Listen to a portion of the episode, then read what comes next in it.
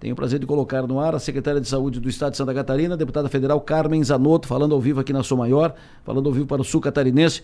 Secretária, muito bom dia.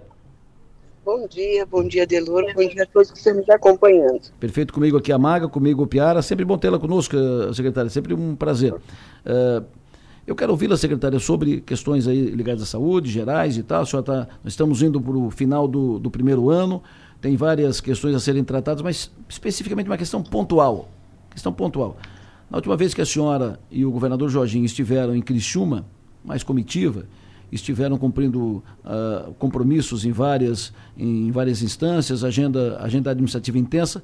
Vocês estiveram no final do dia na Unesc, visitaram a, a unidade de saúde da, da Unesc e depois foram para o Hospital São José, onde tiveram uma reunião que foi até depois das 10 da noite. Foi tratada da questão da renovação do contrato do SUS com, com São José. E foi dito que a, o contrato foi, que já acabou, foi prorrogado mais uma vez, porque até o final de, nove... de outubro, início de novembro, estaria pronta a nova política hospitalar e a renovação já seria feita com base na nova política hospitalar catarinense. Como é que está esse assunto, secretária? Perfeito. Primeiro, mais uma vez, parabenizar né, a, o Centro de Ciências da Saúde da Unesc, que tem uma estrutura magnífica, que também atende os pacientes uh, que são originários do Sistema Único de Saúde, né? Uh, desde a farmácia solidária até os centros de reabilitação e a parte médica e odontológica, enfim, todos os procedimentos. E aquele compromisso que lá foi assumido com relação a ampliar as farmácias eh, solidárias do Estado nos moldes da universidade. O projeto de lei está tramitando na Assembleia Legislativa e a gente acredita que em breve teremos novidades. Com relação à política hospitalar catarinense, sim, ela tem avançado. Nós eh, temos tido não só as reuniões externas, mas em especial as reuniões internas de base de cálculo, lembrando, e isso precisa ficar bem claro, a contratualização do Hospital São José não é com a Secretaria de Estado da Saúde. A contratualização do hospital é com o município de Criciúma. Nós temos um convênio da política hospitalar catarinense que os valores são repassados uh, mensalmente e tem alguns critérios nessa política hospitalar catarinense. O que, que aconteceu com a política hospitalar catarinense? Uma das cláusulas da política hospitalar catarinense uh, diz que a gente precisa fazer as avaliações das metas que estão na política hospitalar, ou seja, do número de cirurgias que lá foram colocadas e quantas realmente foram realizadas para posterior desconto. E aí está o maior problema da política hospitalar catarinense, porque foram pouquíssimos os hospitais que conseguiram cumprir a meta. Então, todos os relatórios foram feitos, lembrando que até julho eh, de junho de 2022, nenhum hospital precisava cumprir metas uh, dentro das normas do Sistema Único de Saúde, porque a lei federal protegia, que é uma lei que foi prorrogada do Covid-19, então não tinha mais metas quantitativas para serem cumpridas. Mas de julho para cá, uh, as unidades hospitalares todas, dentro das normas do SUS uh, e dentro da política hospitalar catarinense, tinham metas para serem cumpridas. Esses valores são expressivos, inclusive ontem o nosso secretário adjunto Diogo fez uma apresentação prévia na Assembleia Legislativa, junto à Frente Parlamentar dos Hospitais Filantrópicos, e esse tema foi apresentado. Nós deveremos estar na semana que vem apresentando para os secretários municipais de saúde que compõem uh, o COSEMES, que compõe a portaria 277, junto com a representação da ESC, FEUESC e FEOSC, que também compõe. Então, são três partes que estão discutindo a revisão dessa política e nós estamos indo para um outro caminho, que é quanto nós vamos pagar a mais por leito de UTI adulto, leito de UTI neonatal, leito de UTI pediátrico, quanto nós poderemos pagar a mais uh, para as portas de entrada, que são os hospitais que têm emergência e porta aberta uh, nos nossos uh, municípios do estado de Santa Catarina, a questão da psiquiatria e, em especial, a revisão das tabelas. Uh, ou seja, deixar claro quanto a mais o Estado vai pagar por procedimento uh, muito parecido com o que tem se discutido da tabela uh, de São Paulo. Não é claro, não teremos uh, as estruturas de São Paulo, porque São Paulo não vai pagar para o conjunto de hospitais, vai pagar para os que estão contratualizados por ele, pela Secretaria de Estado da Saúde, e nós temos um olhar um pouco diferenciado, muito diferenciado, que é olhar todos os hospitais do estado de Santa Catarina, independente do contrato ser com o estado ou com o município. Então, isso está andando, sim. E a gente acredita que uh, deveremos ter aí um avanço, inclusive, na segurança jurídica, uh, porque quando você coloca num contrato que quem não cumpriu as metas de 95% ou mais tem que devolver, você gerou uma falsa expectativa de que aquele recurso era do hospital e não deixou a, a, segurança jurídica de que não teria que devolver esse recurso, por isso que, inclusive, a parte das devoluções uh, estão sendo estudadas juridicamente uh, como proceder para que a gente não retire esses recursos dos hospitais. São recursos expressivos, chega a ser mais de 200 milhões de reais. Opa. Secretária Carmen, bom dia. É... Oi, Magali, tudo bem? tudo ótimo. É, vou aproveitar a sua presença aqui com a gente no, no, no plenário para perguntar sobre a situação atual daquela fila inicial que a senhora tomou pé no início da uhum, sua gestão. Uhum. Como é que está aquela situação hoje, secretária? Perfeito. Nós já é, conseguimos operar 101.565 pacientes. Então, é um crescimento expressivo. Uh, a grande dificuldade nossa está ainda em parte dos pacientes anteriores a 2021, 23, desculpa, janeiro de 23.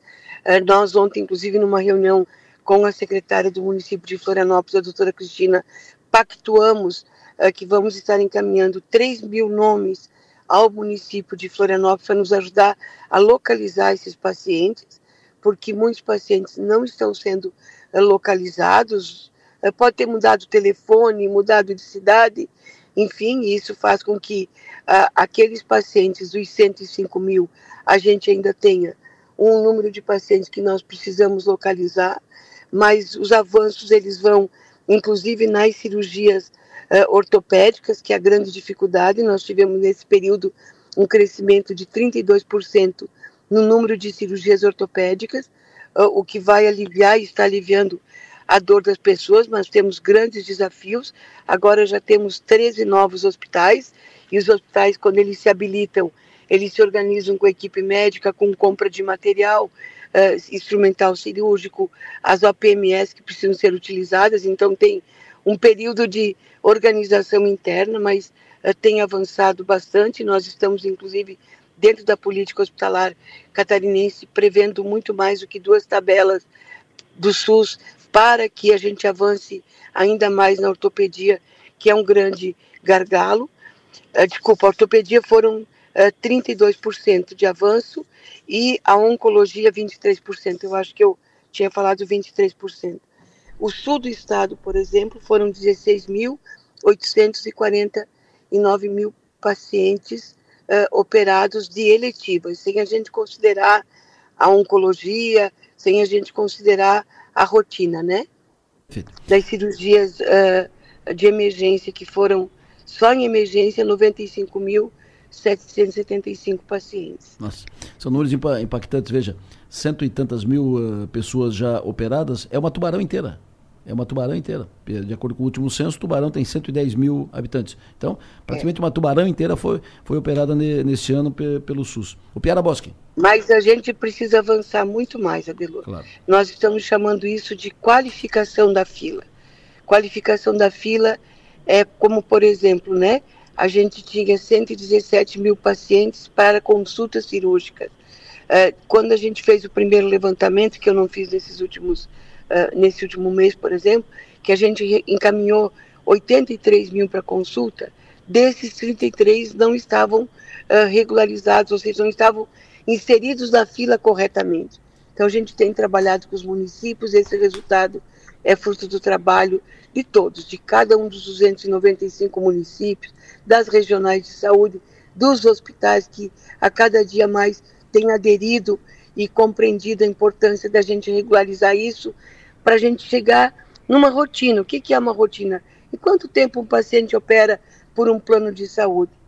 Nós não precisamos operar no mês seguinte, mas o eletivo, é claro, né? Mas claro. que a gente não fique anos esperando como, como a gente tinha gente de 14, 15, 13, 17, 18. E ainda estamos procurando pacientes dessa época. O Piara? Ô, secretária, que bom falar com a senhora mais uma vez. Secretária Carmen, o, quando a senhora fez a apresentação do, do, do, do plano, lá no início do ano, uh, para zerar aquelas, aquelas cirurgias uh, eletivas herdadas da gestão anterior, uh, o foco muito da apresentação era um, que não era um mutirão, era uma reorganização do sistema para não deixar esse tipo de fila acumular mais uma vez. Nesse sentido, no sentido da reorganização do sistema para que essas filas não, não aconteçam, não, não cheguem nesse volume, como é que está o, o plano e qual é a fila hoje? O Piara, é, quando a gente fala dos pacientes que estavam, que a gente precisa localizar, dos que entraram depois do dia 31, nós já chegamos a operar um pouco mais de 40 mil pacientes, ou seja, é mais fácil quase operar, o, e os hospitais relatam isso, os pacientes que estão chegando na fila agora, por isso que precisa de toda essa reorganização.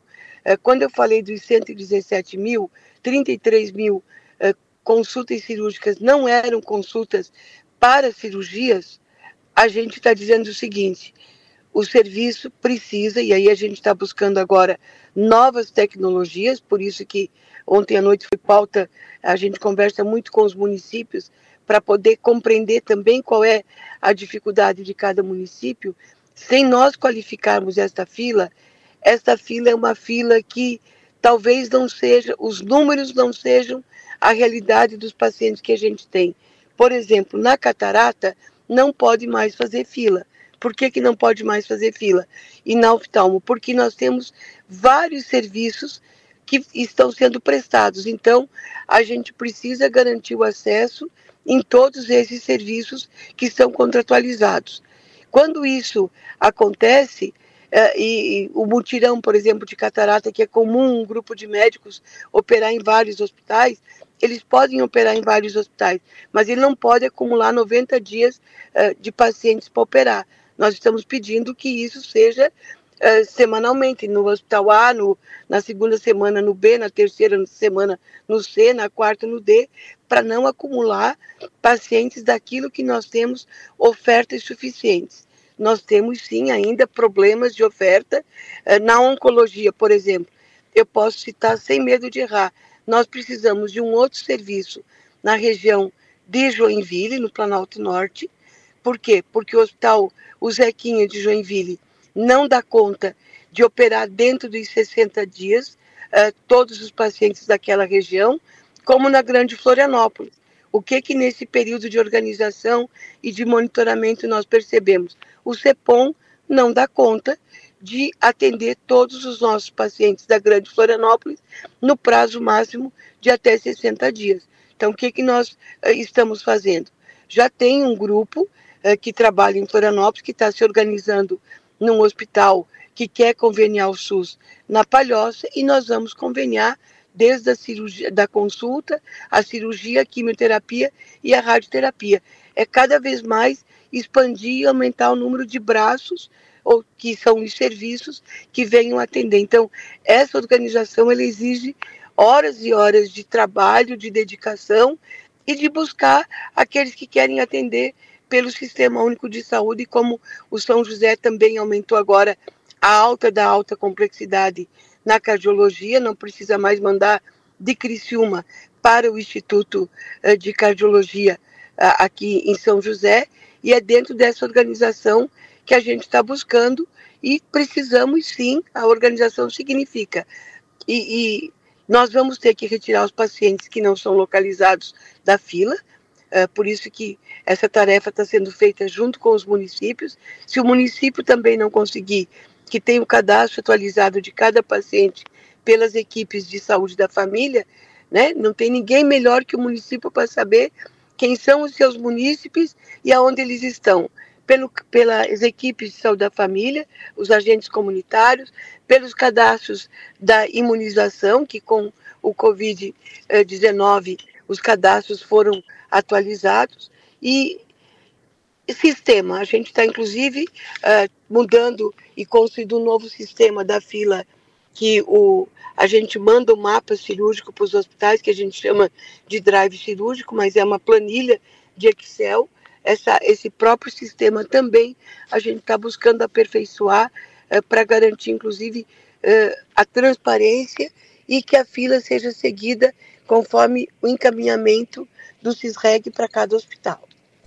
Uh, secretária, a senhora falando de números, quantos operados, me chamou a atenção isso, uma tubarão inteira já foi operada, não que tenha sido tubarão testamento, mas o equivalente a uma tubarão inteira, né, uh, de já operados, ou seja, pessoas que saíram da, da, fila. Mas me responda, secretária, qual é, vamos dizer, qual a idade da fila que ainda resta? Tem pessoas esperando há quanto tempo? Um ano, dois anos, três anos, cinco anos ainda?